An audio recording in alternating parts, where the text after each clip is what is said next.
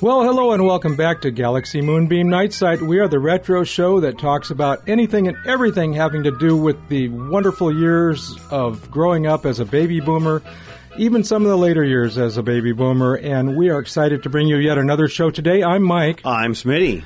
And we have a special show with a special guest with us today. Uh, it seems to be, Smitty, like we're celebrating a lot of anniversaries, a lot of keynote years. We've got the seventieth anniversary of the end of World War Two coming up yes. in a couple of shows from now. Yes, we do. And it just seems like uh, twenty fifteen is a, a key mark or a keynote year for anniversaries. Well, we have an anniversary here where we're at in San Diego, where Galaxy Nostalgia Network originates from, and that anniversary is actually the hundredth anniversary of a very important event that to this day is still a destination for tourists and locals and just a historical monument, a historical destination point here in San Diego. It's Balboa Park. And we've got probably one of the best authorities on San Diego and especially the environs of San Diego and all the things that have happened over the years in San Diego. A good friend of mine and yours, Smitty, mm-hmm. a fellow that we've had the pleasure of working with in our regular jobs over the years and just a good all-around guy and a Galaxy good guy, that being Mike Bryant. Mike is the past president of the Historical Bottle Association Club here in San Diego, as well as the Coin and Metal Detectors Club. And he's got a whole lot of history behind his belt. But, Mike, we're so glad to have you on the show today. How you doing? I'm doing fine. Thank you, guys. It's a pleasure being here today. Good. Well, it's twenty fifteen, and us baby boomers, uh, we weren't born. Our Actually, our parents weren't born in nineteen fifteen. Our grandparents were around. But tell us a little bit of why twenty fifteen and nineteen fifteen are so important, especially in San Diego.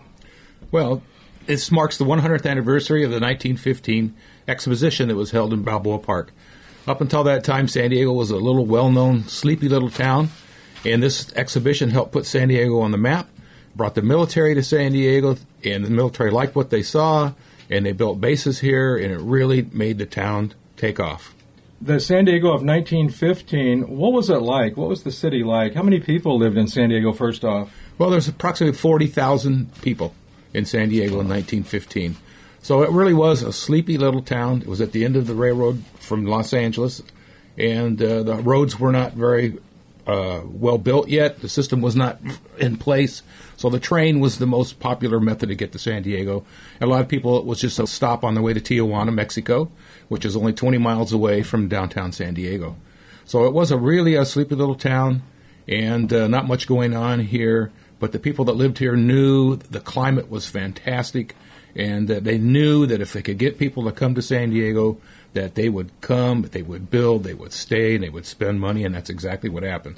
Well, you think of the West Coast in the first years of the twentieth century, and immediately you're going to think, first of all, probably San Francisco, and then secondly, Los Angeles.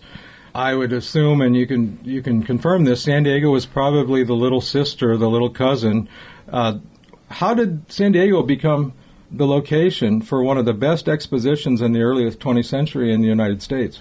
Well, they were going to build the Panama Canal, and San Diego knew that they would be the first stop on, in the United States on the on the way north for these ships, and the last stop for ships heading south.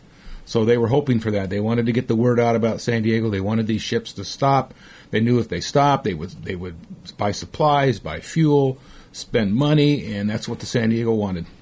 San Diego proper in nineteen fifteen was basically, it was a small town, a small city. Now they've got their eyes bright and wide because they see this huge potential for commerce, that with the Panama Canal. So the local, and this is politically incorrect, but we can do that because it's our show, Smitty. That's right. The local fathers, the founding fathers and the local city fathers saw this opportunity. And I suppose they then rallied the money and the effort and the energy and the commitment to get this beautiful spot But there's a little background to Balboa Park I'd like you to talk about, Mike. This is a beautiful area. In L A, we call it Griffith Park. In other areas, they, they have their area that will never, Central Park in New York, area that will never be touched. It will never be under the shovel of subdividers and developers. Balboa Park is as pristine and beautiful and secluded in some cases today as it was one hundred years ago. Whose land was Balboa Park, and what kept it so contained and serene even one hundred years later? It's not really been touched. Correct, but if you saw it one hundred years ago, it wouldn't look anything like it looks okay. like to now today. But in eighteen thirty-five, it was part of a land grant from the Spanish. And uh, then it was about eighteen sixty-eight that was decided, the city fathers, they weren't very imaginative back in those days, but they set aside twelve hundred acres, and they named it City Park. Like I say, real imaginative name. And for pretty much forty years, that's the way the park stayed. It was just a chaparral, scrub brush covered. And if you've never been to San Diego before, San Diego has kind of a unique topography. We have uh, mesas and canyons. And mesas are just flat hilltops. And mesa, by the way, in Spanish means table. So and divided by canyons. And so that's what San Diego is, mesas and canyons. And so these mesas by the park just stayed the way they were, just shrub brush and, uh, like I said, chaparral. In the canyons, you was, had wildlife, you had coyotes, rabbits, you know, you name it, opossums, raccoons, everything was down there. So it was a really neat, like, oasis. And um, right around nineteen oh nine, the city started thinking about maybe doing something with an exposition. The Panama Canal, I'll give you a little history on that. They, they've been talking for decades about building a canal through Central America. As it stood, it took about uh, thirteen thousand miles to go from New York to San Francisco by way of a ship, and that's going around Cape Horn down the bottom of South America. I've been there. I was there recently, and it's a really rough area. And there's, they figure there's over two hundred uh, shipwrecks in that area. But it would take about two months to go from New York to San Francisco on a ship. So they knew if somebody could build a canal across Central America, it would really save some time. And and so in eighteen eighty-one, the French decided they were going to build a canal, and they started building a canal. They went until uh, about ten years. In eighteen ninety-four, they abandoned the project. There was over twenty-two thousand deaths from disease, accidents, and uh, the cost was just staggering. So they, they abandoned it. So it stayed abandoned for about ten years. So in nineteen oh four, the United States uh, took up the cause. But there was two minor problems. One was they had to do something about the disease. And there was a young Army doctor who's, who worked on it. His name was Walter Reed. And he f- determined that these diseases were being transmitted by mosquitoes, not contact. So they started a heavy program of fumigating and spraying, and they were able to get the mosquito population down. The other problem was, a lot of people don't know this, but that property, the Isthmus of Panama, actually belonged to Colombia. And the United States wasn't going to go to all this trouble to build a canal if they couldn't control it and run it. So what they did was basically they annexed the, the land. They actually took it away from Colombia, created a country called Panama. Well, Colombia was not happy about it. What are they going to do? They're not going to be able to fight a big country like the United States. But we were worried that they were going to do something. So we put a lot of military bases down there and, and just to protect the canal. But everybody knew that this was going to be something great. They were calling it the greatest engineering feat of modern times. So the pride, the nationalism in the United States was really, really high. So in about nineteen oh nine, Congress set aside five million dollars to any cities that would host an exposition. In nineteen oh nine, San Diego started talking about doing it because they knew, like I said, this would be the first stop on the ships heading north. And New Orleans also decided they would do it. And so in nineteen ten, they had a contest to rename the park. And, uh, and the one that the name that won was uh, Balboa, and it was named after a European explorer who was the first to travel from the Atlantic to the Pacific across Central America. And uh, so they named it Balboa after him, Balboa Park. Mm-hmm. And that was the beginning of the, uh, the exposition. So there was a just really, Mike, as you just pinpointed right now, there was just really a great deal of national pride that this canal of the United States is able to complete this project that the French were unable to complete, and we were going to have control of this canal that was going to uh, revolutionize, basically, uh, overseas uh, commerce. Correct. I also, in studying uh, this topic, and we did cover a little bit of this topic before on our um, recent show that we did from the San Diego County Fair at Del Mar, but I know that uh, San Francisco also uh, wanted to host an exposition, and they were not too happy that San Diego was going to host something. Oh, it's it's actually the other way around. Oh, okay. San Diego was not happy that San Francisco was going to host the fair. Ah, okay. And as it turned out, they had a San Francisco at that time had about four hundred thousand residents, right, and San Diego only had forty. Right. So they had the political clout, and they San Francisco uh, asked all of their citizens to write their congressmen and the representatives to make the San Francisco exposition the official exposition of the United States. And that's exactly what happened. Congress uh, made them the official exposition in nineteen fifteen, gave them the bulk of the five million dollars, and there was a lot of hard feelings uh, between the two expositions. Sure, but even still, though San Diego persevered, the city fathers uh, determined to go through with this, and yes. uh, they were going to have this exposition. What they decided to do was work together, right, promote both shows, and it worked. The mm-hmm. only stipulation that San Francisco had was that San Diego could not call theirs an international exposition, which was no big deal. They only had one international exhibit anyhow, the Japanese Tea Garden, and that was it. So it wasn't that big of a deal. So they did. They worked together and had a real successful, both of them had a real successful uh, fairs. Was there a land reclamation project to make this work in Balboa Park, being it was mostly shrub and scrub and, and really undeveloped land? Yes. In nineteen eleven, they had the official groundbreaking. Okay. They had a week full of festivities, parades, and you know carnivals and things, and that was the groundbreaking. And they had it done by nineteen fourteen, pretty much that was done. So it was ready in nineteen fifteen when the exposition started, and it actually started in December of nineteen fourteen. Well, you know, if you fast forward one hundred years, Mike and Smitty, fast forward one hundred years from nineteen fifteen, and this was a spectacular. This this was a world newsmaker, what happened in San Diego with the expo and the buildings. But go one hundred years later, and to this day, Balboa Park is one of the most intriguing, beautiful, inspiring, and for that matter, adventurous destinations you can go to, not only as a tourist to our area of San Diego, but as a native, if some, or as a resident, somebody that lives here. You know, it's worth a trip. Uh, my wife and I go probably twice a year. It's almost like you go into a time warp, go back in time. You can tell a little bit about the buildings, the structure, the Italianate, the grand structures of the be- of the beauty of the buildings that still remain and are actually, for the most part, still open to the public. You've got the Train Museum, you've got the Museum of Natural History, you've got the uh, museum, the aviation, the flight. Uh, you've also got what is my favorite and will always be my favorite is the Spreckels Organ Pavilion. Tell us about some of the things that were created in nineteen fifteen, but to this very day, actually, we're broadcasting here. We're doing this tape on a beautiful, just a gorgeous San Diego Sunday afternoon in, in summer in August. And I would estimate there's going to be a lot of people at Balboa Park today just right out there enjoying the day, enjoying the San Diego sunshine in the summer. But later on today, uh, there will be the organ concert, and it's free. But tell us about the things that were that were just magnificent then, but they haven't changed. They're they're evergreens. They're still magnificent. The building, the things inside the building, museums, and especially the organ pavilion. Well, I would like to mention that twelve hundred acres, it, Balboa Park is our nation's largest urban park. To give you an example, the New York Central Park is only eight hundred fifty acres. Beautiful area, but our park here in San Diego is almost twice the size of Central Park in New York, and they get about twelve million visitors a year.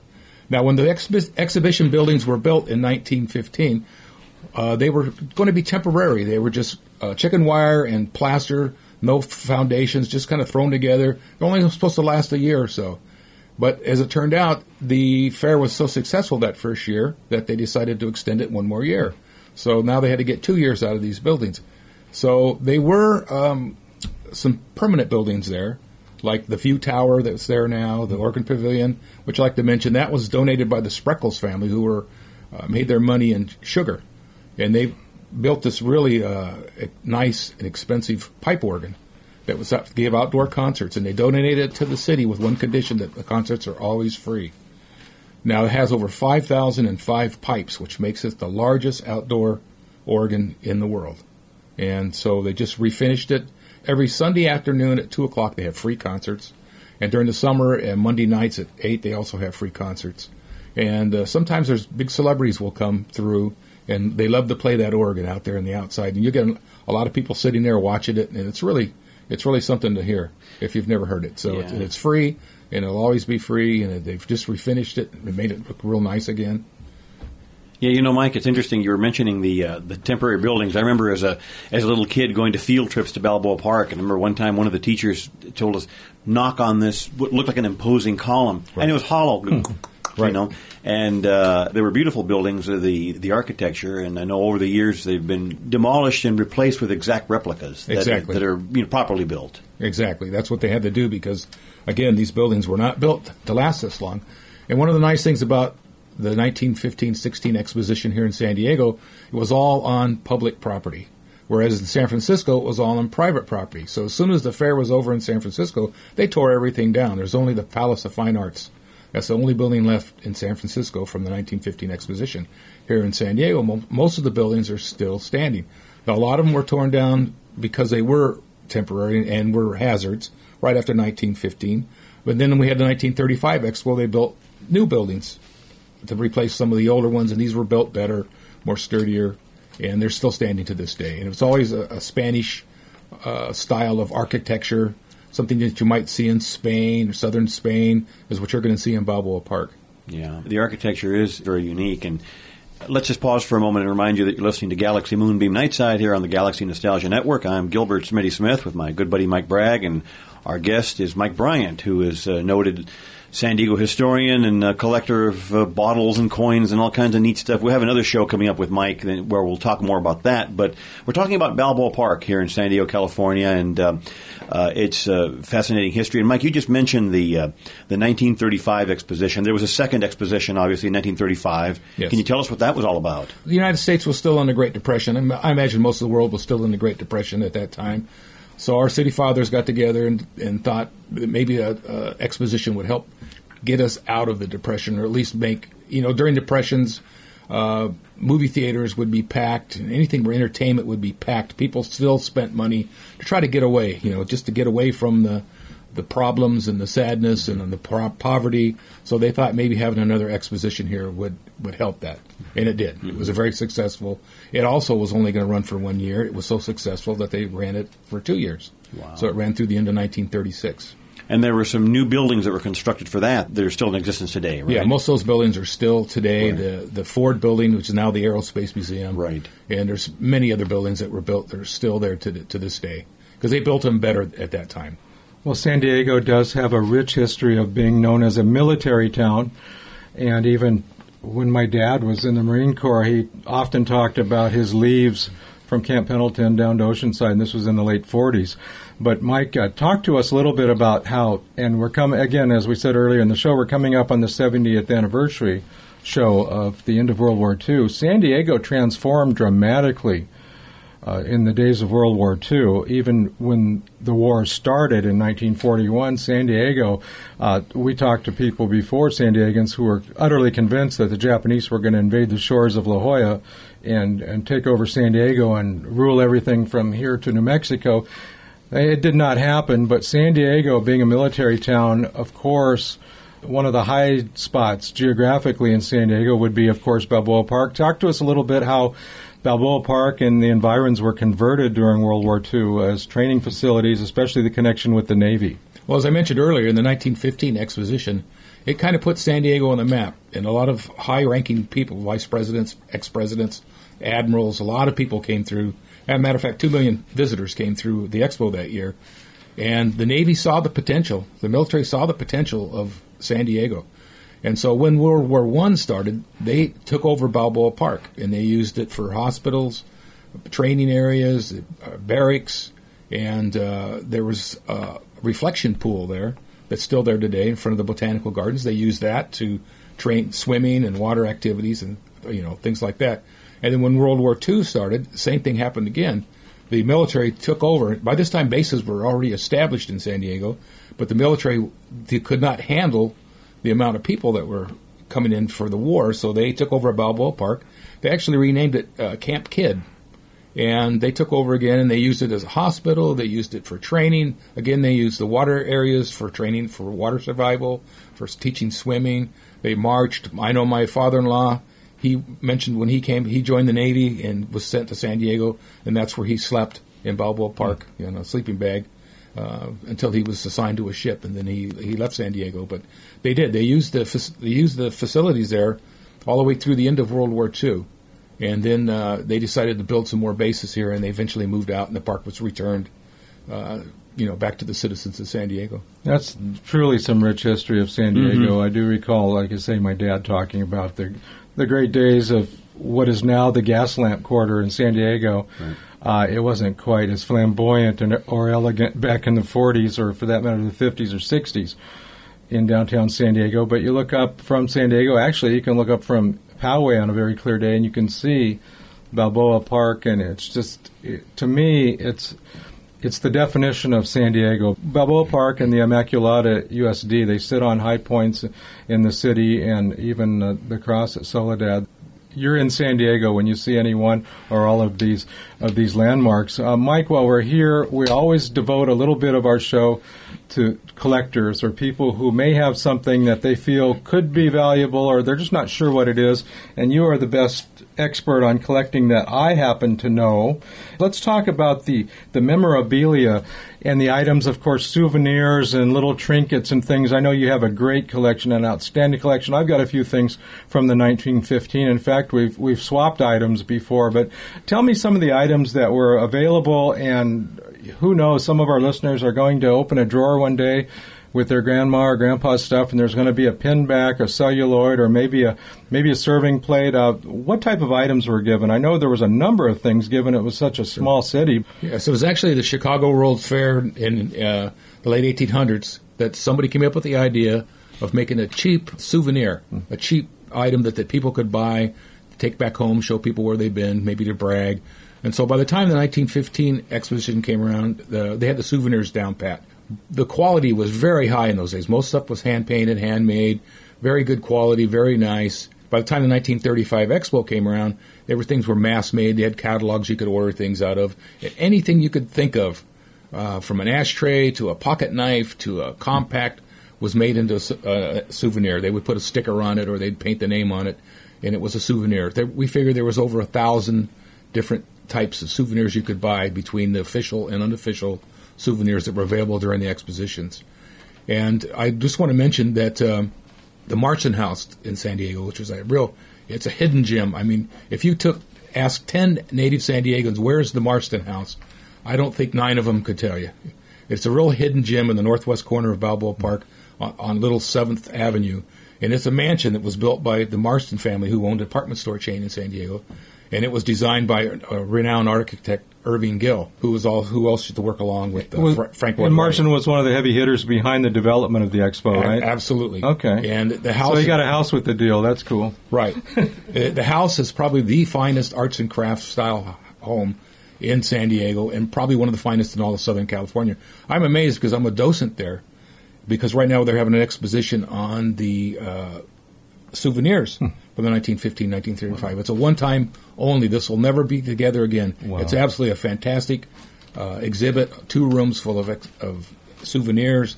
There's also two other rooms on the architecture of the of the fairs. It's really, really interesting. But uh, it's uh, just amazing what the different uh, souvenirs are. I'm a docent there, like I mentioned, and people come from all over the United States, and I always ask them, you know, what brought you here? And they're they are fans of architecture, and they've heard about the Marston House. And I highly recommend, if you've never been there, to go on a tour. The docents that lead the tour, Robert and Gene, they just give a great amount of information, and it's interesting to see this house, how it was built, and the different things that they came up with at the time. And it's just really, really neat. And it's and it's actually administered administered by a company called SOHO, Save Our Heritage Organization. It's a wonderful, wonderful group of people that are dedicated to preserving San Diego's past through its architecture and its history, and I, I highly recommend. Uh, they, they do the they do the Whaley House, which has been dubbed America's most haunted house. Mm-hmm. They have several other places. The Santa Ysabel General Store. They've returned it back into a general store and museum. They have some things for there. They refurbished it. Looks the way it did back in the eighteen hundreds.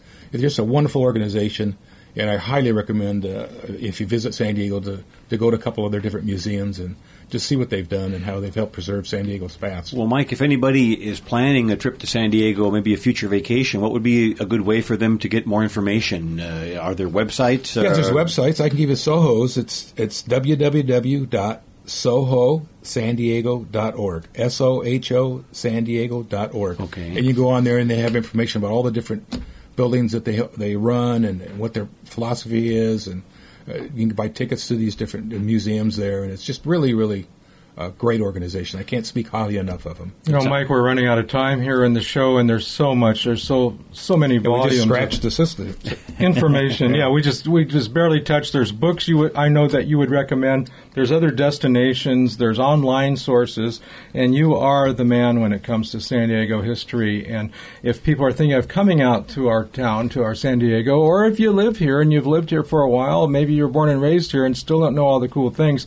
Uh, I know you're the kind of guy that you just really just welcome people to email you or contact you by email. Uh, how do people contact you? Even somebody that has a memento, something, a, a curio or a souvenir from the expo, either the nineteen fifteen or the nineteen thirty-five for that matter, what's the best way for people to get in touch with you, Mike? Well, first of all, let me, I'll give you my email address. It's sdmike, San Diego Mike, sdmike at san dot r r dot com. san dot r r dot com, all lowercase. One thing is I tell people, if I don't know what an item is, what it's worth, I know people who do. I'm in, Great. I'm in four or five different clubs here in San Diego, and that's how you learn. You join a club, and you learn. You observe, mm-hmm. you watch, see what things are sold for, and people talk about things. You do research, and that's how you learn how valuable things are and what they are and the history behind them is by belonging to a club. Sure, and the yeah. best thing, too, and, and I've known you over ten years now, is you just love the history. You love and cherish and want to protect the rich history and, and the ancestry of, of our area of San Diego. And uh, you're a straight shooter. If somebody has something, you, folks, you listeners, if you have something or a question about San Diego, Mike here will tell you exactly how it is. There's no gray area. Uh, from collectibles right on through to the best places to go see. Should you come out here, it's not all about SeaWorld and Legoland, folks. There are some hidden treasures that you really need to come see when you enjoy our town here in San Diego. And we are, Smitty, unfortunately out of time here. We're going to wrap it up. Uh, we do appreciate you joining us and sitting back and listening to uh, Mike Bryant here with us. Uh, to reach us, you can always go to Facebook, which we prefer. That's our most updated way to find out what's going on here at Galaxy. Of course, you just type Galaxy Nostalgia Network or Galaxy Moonbeam Night Site in your Facebook search window, and you'll get right to us. We appreciate the likes. We're adding more and more as we go.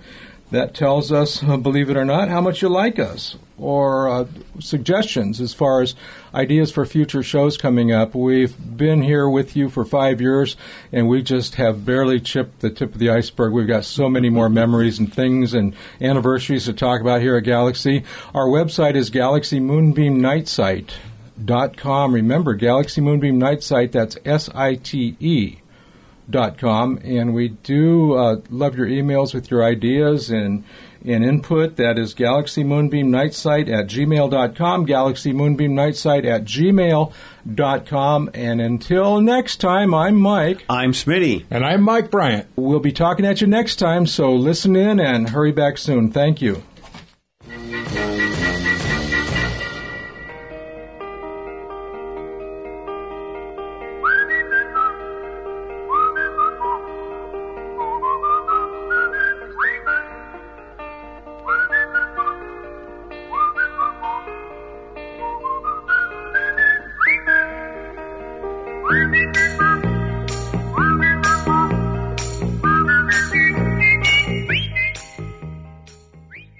This is the Galaxy Nostalgia Network.